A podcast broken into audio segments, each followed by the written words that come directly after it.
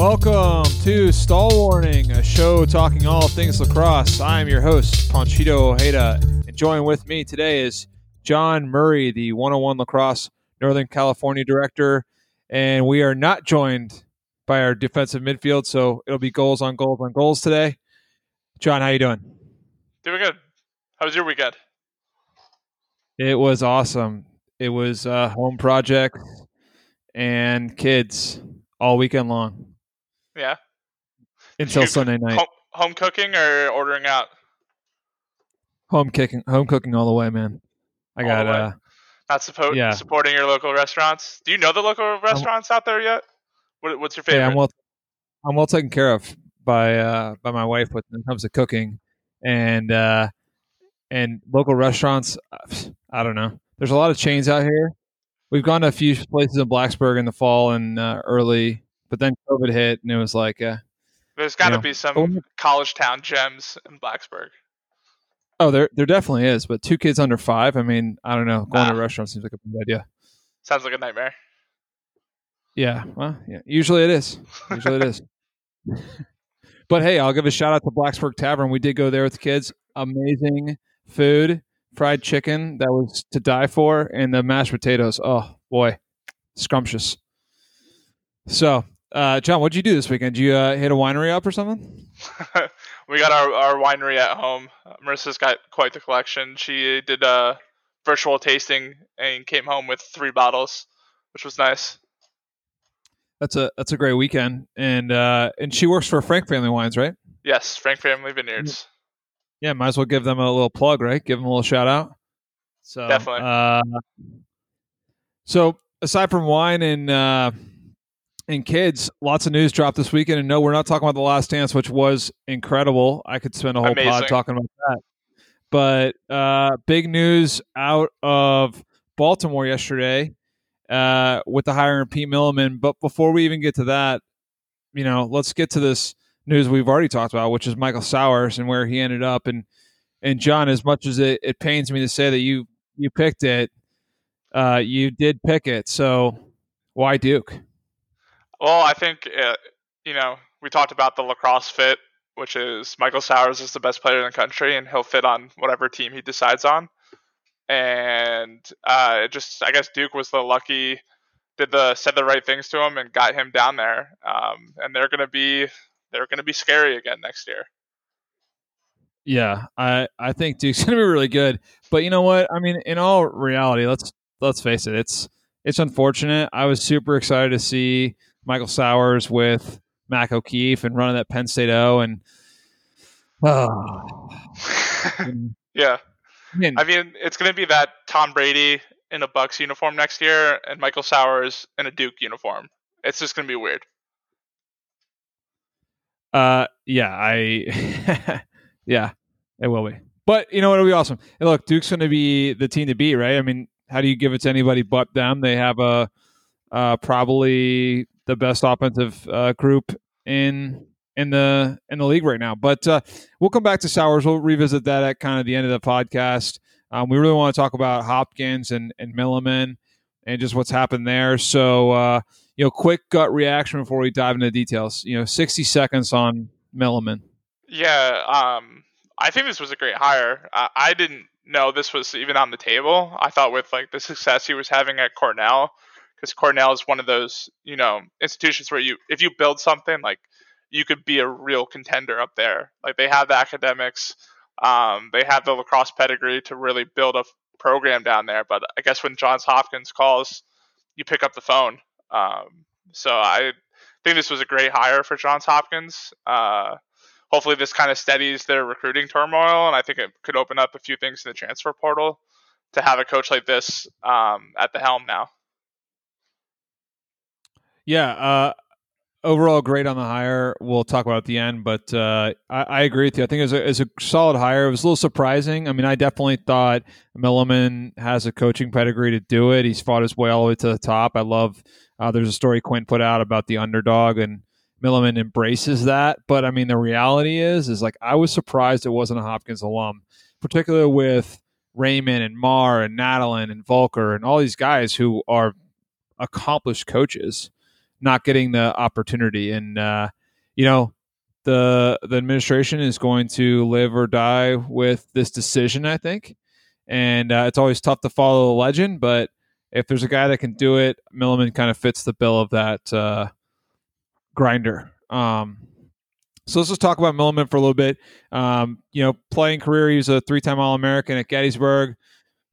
Led the Bullets to two NCAA D3 championship games. Then played four years in the MLL.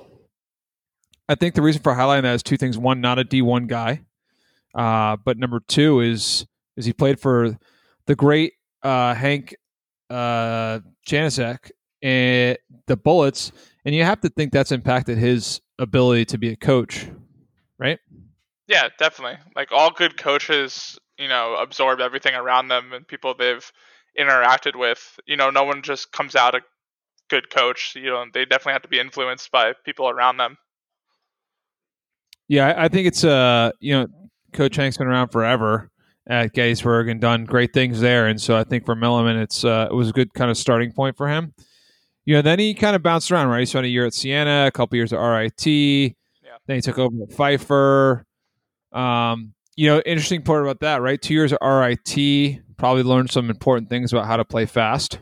Um, mm-hmm. And then four years at Pfeiffer, tw- two time coach of the year in the Conference Carolinas.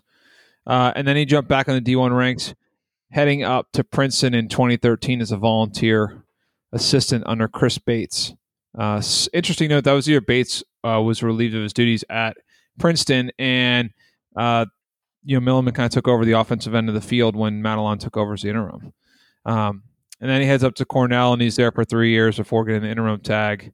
Um, let's talk about his teams, uh, kind of at Cornell and how they've done over the past little bit. Um, you know, in, in 2017, 2018, he got tagged as interim head coach. And, you know, what did you think of that decision by Cornell to not hire him, but give him that interim kind of tag? Yeah, I'm never a big fan of like the interim head coaching title. Um, it just feels like the program is kind of like sticking a band aid on it. Um, but it kind of gives the coach like the freedom to just go for it. You know, like he's not he's coaching for his job and like really gives him that chance to earn it. And he did a great job. Cornell's kind of been um, in a flunk. They've they've had some top talent, but he seems to have made the most of it in recent years. So like he's yeah done a phenomenal job at Cornell the last two years. Yeah, he they were awesome in 2017, 2018. They uh they were incredible down the stretch and ended up getting the Ivy League uh, title in in 2018 and winning that first round game. Uh, and I am blanking on the team that they beat. And Syracuse. I had looked this up. Yeah, they beat Syracuse. That's right. They beat Cuse, and then they ended up losing um, in the quarters. But a heck of a win. 2019, a bit more disappointing uh, in terms of just not being where they where they thought they were going to be. But then this year, I mean, they were a top five team, and I think a lot of people had them as a chance to win the title. You know, yeah, so, you did. You were super high on Cornell yeah, I mean, I loved I loved Cornell. I thought they were incredible uh, on the offensive end of the field, and I just felt like uh, Chase Earlin uh, had really stepped up in the goal. was was Definitely. playing better. And if you look back in 18, they uh, I'm blanking on the goalie's name, but the goalie who was there that year was uh, was solid, and, and their defense was much better than Christian than, Knight. That's right, Christian Knight. He was really good, and I think Earlin was kind of heading down that same path. You know, Mm-hmm. And so I just felt like they were ready to make the jump. And I also felt like kind of like Teat was just going to be, was going to kind of carry the offense. Like we're. We're doing this, you know? Um, but uh, you know, obviously that didn't happen and, and now he's not there anymore. So we get to see that.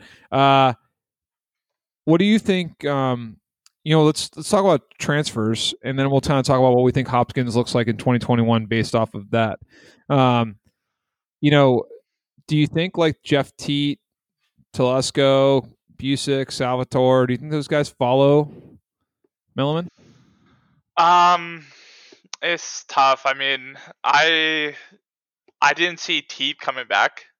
Um, from what I've heard, it's it's looking like he's going to try to make a pro career in the indoor game and pro game because he'll be able to play at a top level at both. Um, but I mean, if he's going to play next year, why wouldn't you play for your head coach, who I'm sure he's probably has pretty positive relationship with? I mean, he helped him become one of the top five attackmen in the game, and uh, Johns Hopkins being a you know that great school, um, and then good lacrosse again. Uh, so we'll definitely see the um, kind of the aftermath of this with Cornell and what they do with their seniors. Um, but it's tough, definitely tough losing a coach like this. Yeah, I I tend to agree with you about Teat. I think he's gonna end up going pro. I think this makes sense for him. He's probably a top pick in the draft. Mm-hmm. But you never both, know. Both drafts, um, NLL and PLL. Right. Yeah. Exactly. Uh, but I, I, would not be surprised to see guys like guys like Telesco and Busick and Salvatore follow uh, follow Milliman to Hopkins as long as they can get in academically, right? Which is probably a, a good possibility. Yeah, um, I mean, if they can get into Cornell, gotta right. gotta hope that makes it a little easier. You would think so. You would think so. So, uh, you know, with that, looking ahead, let's talk about Hopkins 2021. So we know Cole Williams is in the transfer portal. Doesn't mean he has to leave. Mm-hmm. Um, he may come back, uh, but he obviously put his name in there. So, what are our thoughts here? They return Owen Murphy, Garrett Degnan, and Joey Epstein, who are all yeah. underclassmen. Healthy, uh, healthy yep. Joey Epstein. I think Evan. We both agreed Evans in was definitely one of their breakout stars this year.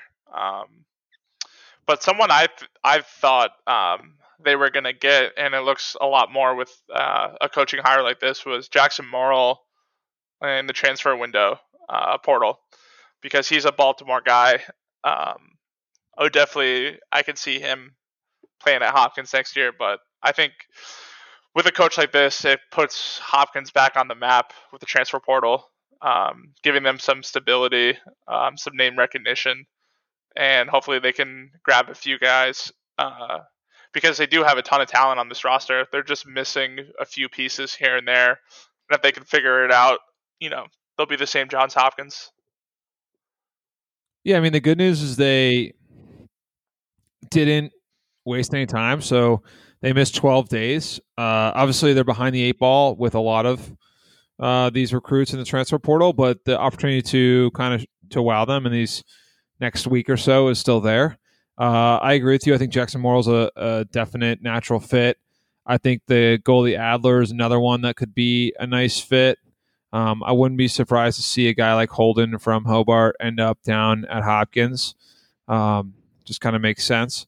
So, you know, I think Milliman probably targets one or two guys. I'm, I'm guessing he's targeting a goalie and uh, maybe one or two offensive types to kind of put around Epstein, and you do that. I mean, they only like I, have I've said for a while. I think they're only one or two guys away, um, and I stand by that. So I think if Milliman can get, uh, you know, a goalie and or one or two offensive players, I think they're going to be they're going to be right there. And I, you know, it's funny. Everyone's gonna be like, "Oh, you know, Milliman did a great job," and it's not that he didn't do a great job, but you know, I think the talent's there right now. It's just a couple more pieces. Yeah, so it's Johns it's Johns Hopkins. You know, these guys are all blue chip recruits.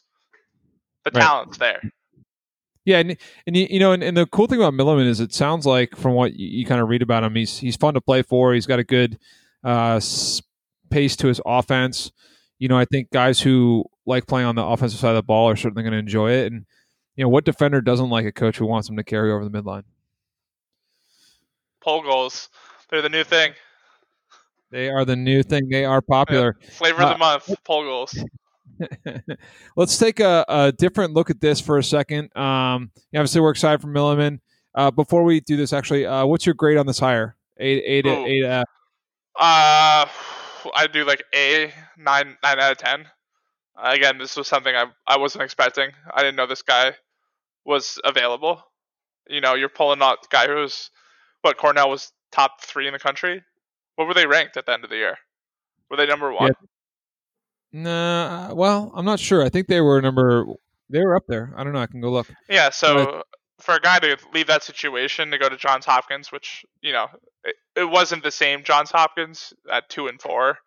Um, and yes, they had some injuries. Um, but yeah, I really, really great hire for Hopkins, and it hurts Cornell to lose this guy. Yeah, they were they were ranked number two in the latest Maverik Division One media poll according to Inside Lacrosse. Uh, at five and zero, they had just beaten Penn State, so that was a big big W.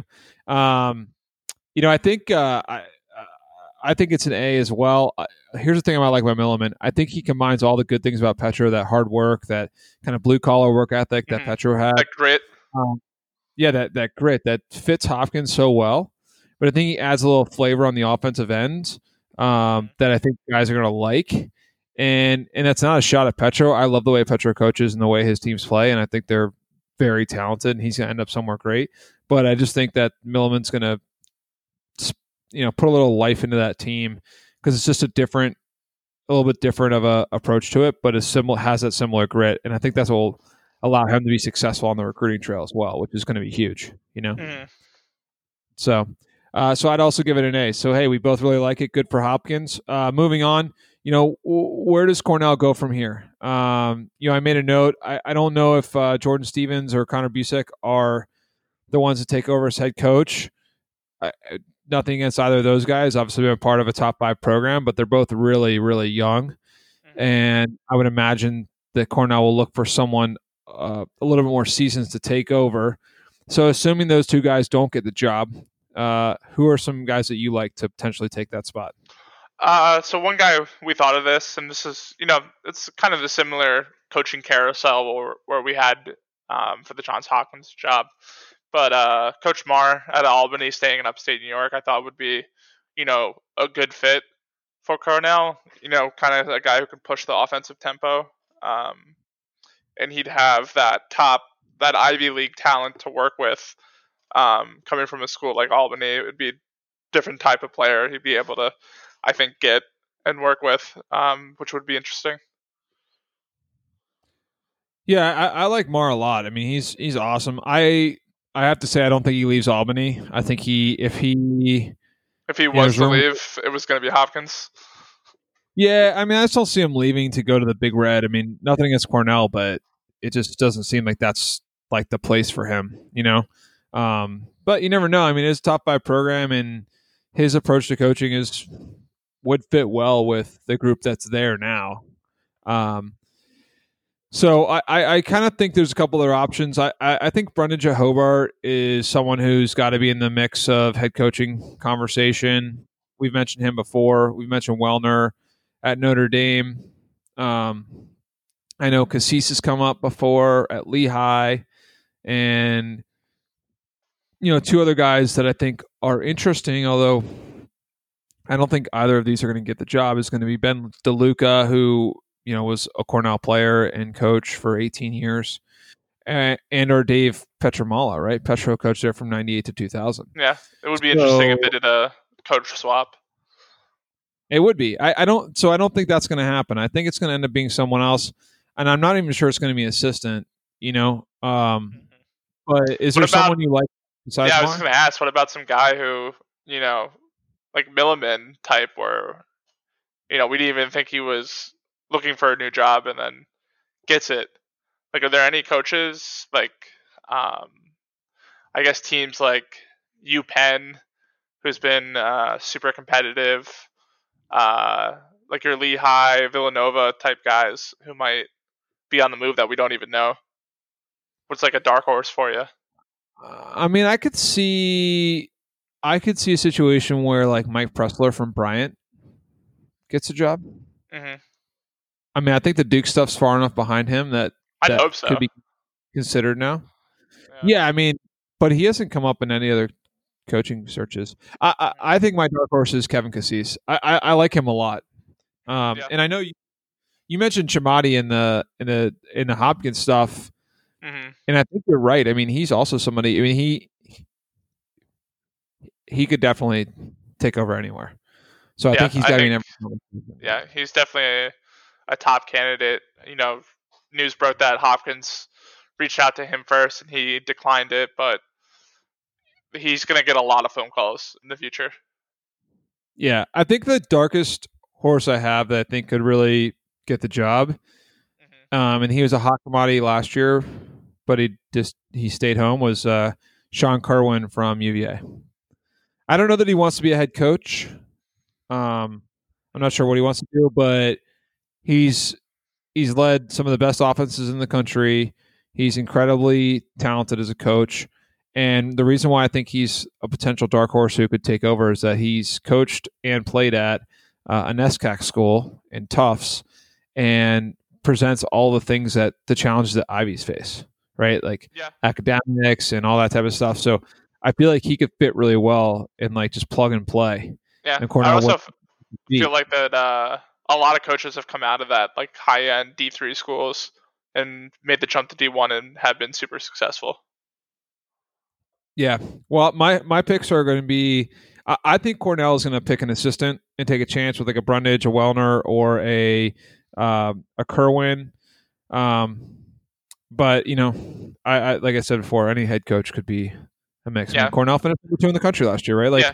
And I think they're coming into a good, yeah, they're coming into a good situation too. I don't feel like I mean, obviously Teat's gonna be a big loss, but uh, I think they have the right guys in place to at least compete next year. It's not gonna be like a com- complete restart for them.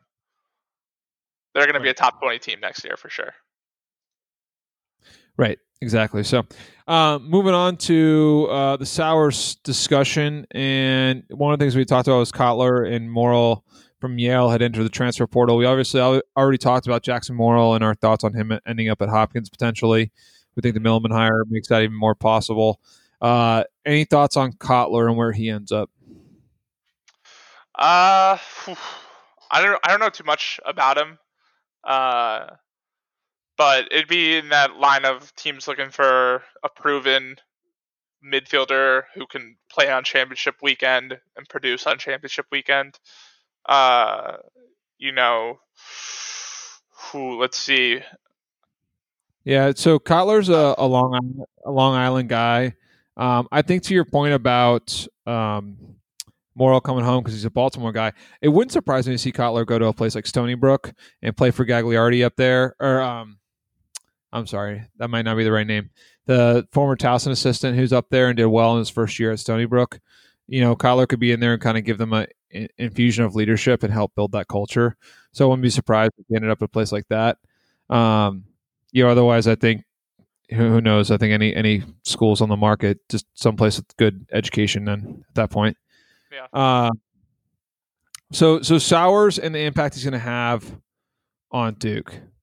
So you know, Sowers is a huge transfer. You know, Duke's graduating. Uh, a number of key players. You know, we don't know what's going to happen with these guys, but kind of a couple of key names. JT Giles Harris on defense. Uh, you got Quigley at midfield. Uh, Carpenter at attack. Manown at attack. Riley Walsh attack. All all players who are pretty solid, um, and definitely affected the team. And then Joe Robertson was a junior who was out with injury last year. Yeah. Um, should be back. You know, what does Sowers do to this team in terms of offense?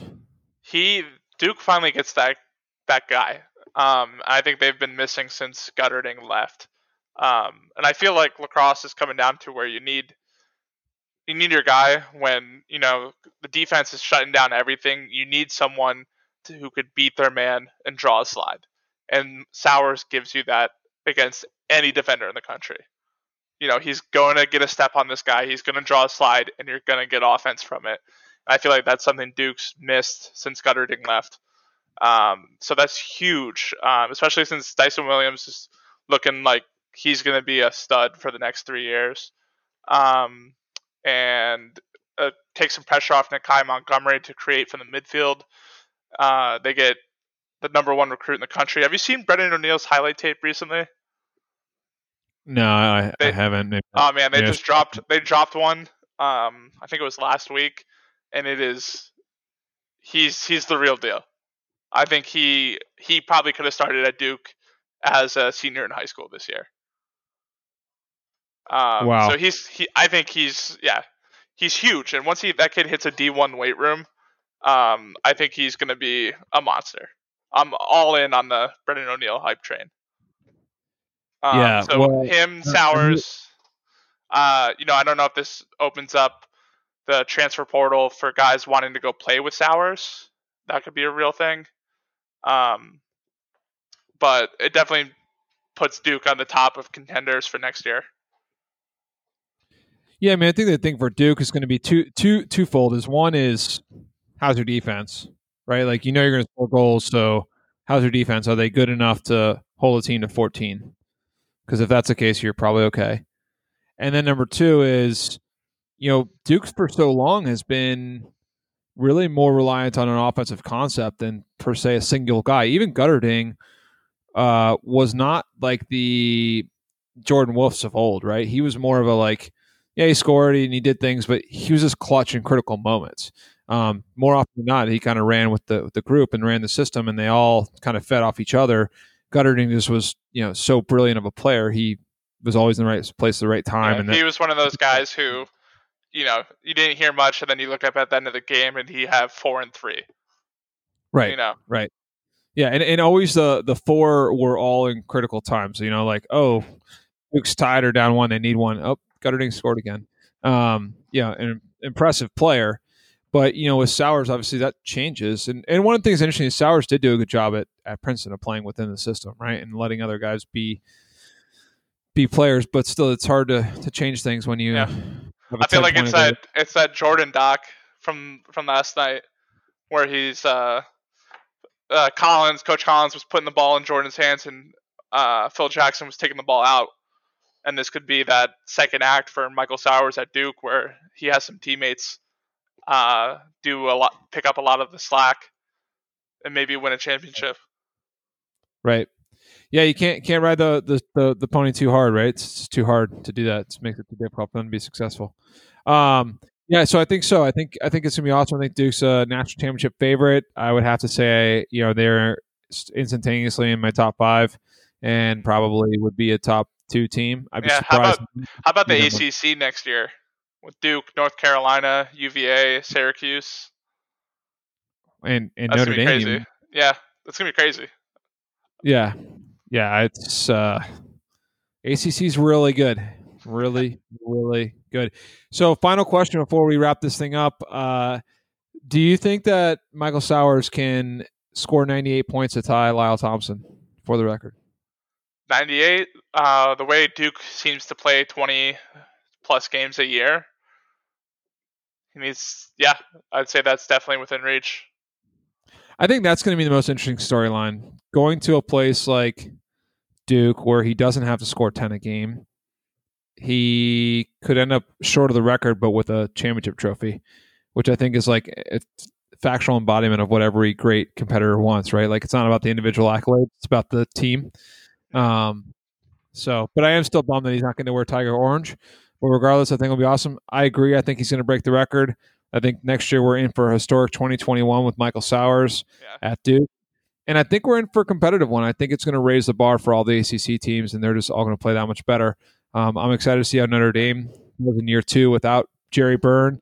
Uh, I think they'll be better as a team. Yeah. They're more to their new coach, and uh, and you know I just think it's gonna be awesome. So I'm, I'm excited for 2021 with those guys. Should be good. So Yeah, we need some lacrosse now. we do, we do. When's fall ball start? Does it start next week or something? I wish. Uh, don't we all? Don't we all? So, well, well, John, good, good talking to you today. Uh, always good talk NCAA Division One lacrosse. Uh, thank you, everyone, for listening. Make sure you subscribe to the podcast, uh, rate and review us. Apparently, that's important on Apple Podcasts. Go easy on us. Go. I think we have two five star ratings right now, but I'm I'm thinking that's probably you and me rating ourselves. a little Uh, biased, slightly biased on it. Yeah, just slightly. But uh, yeah, give us a rating and review on the po- on on the podcast through Apple Podcasts. Uh, tell your friends about us. And uh, until next time, uh, you have been listening to Stall Warning. Have a great day.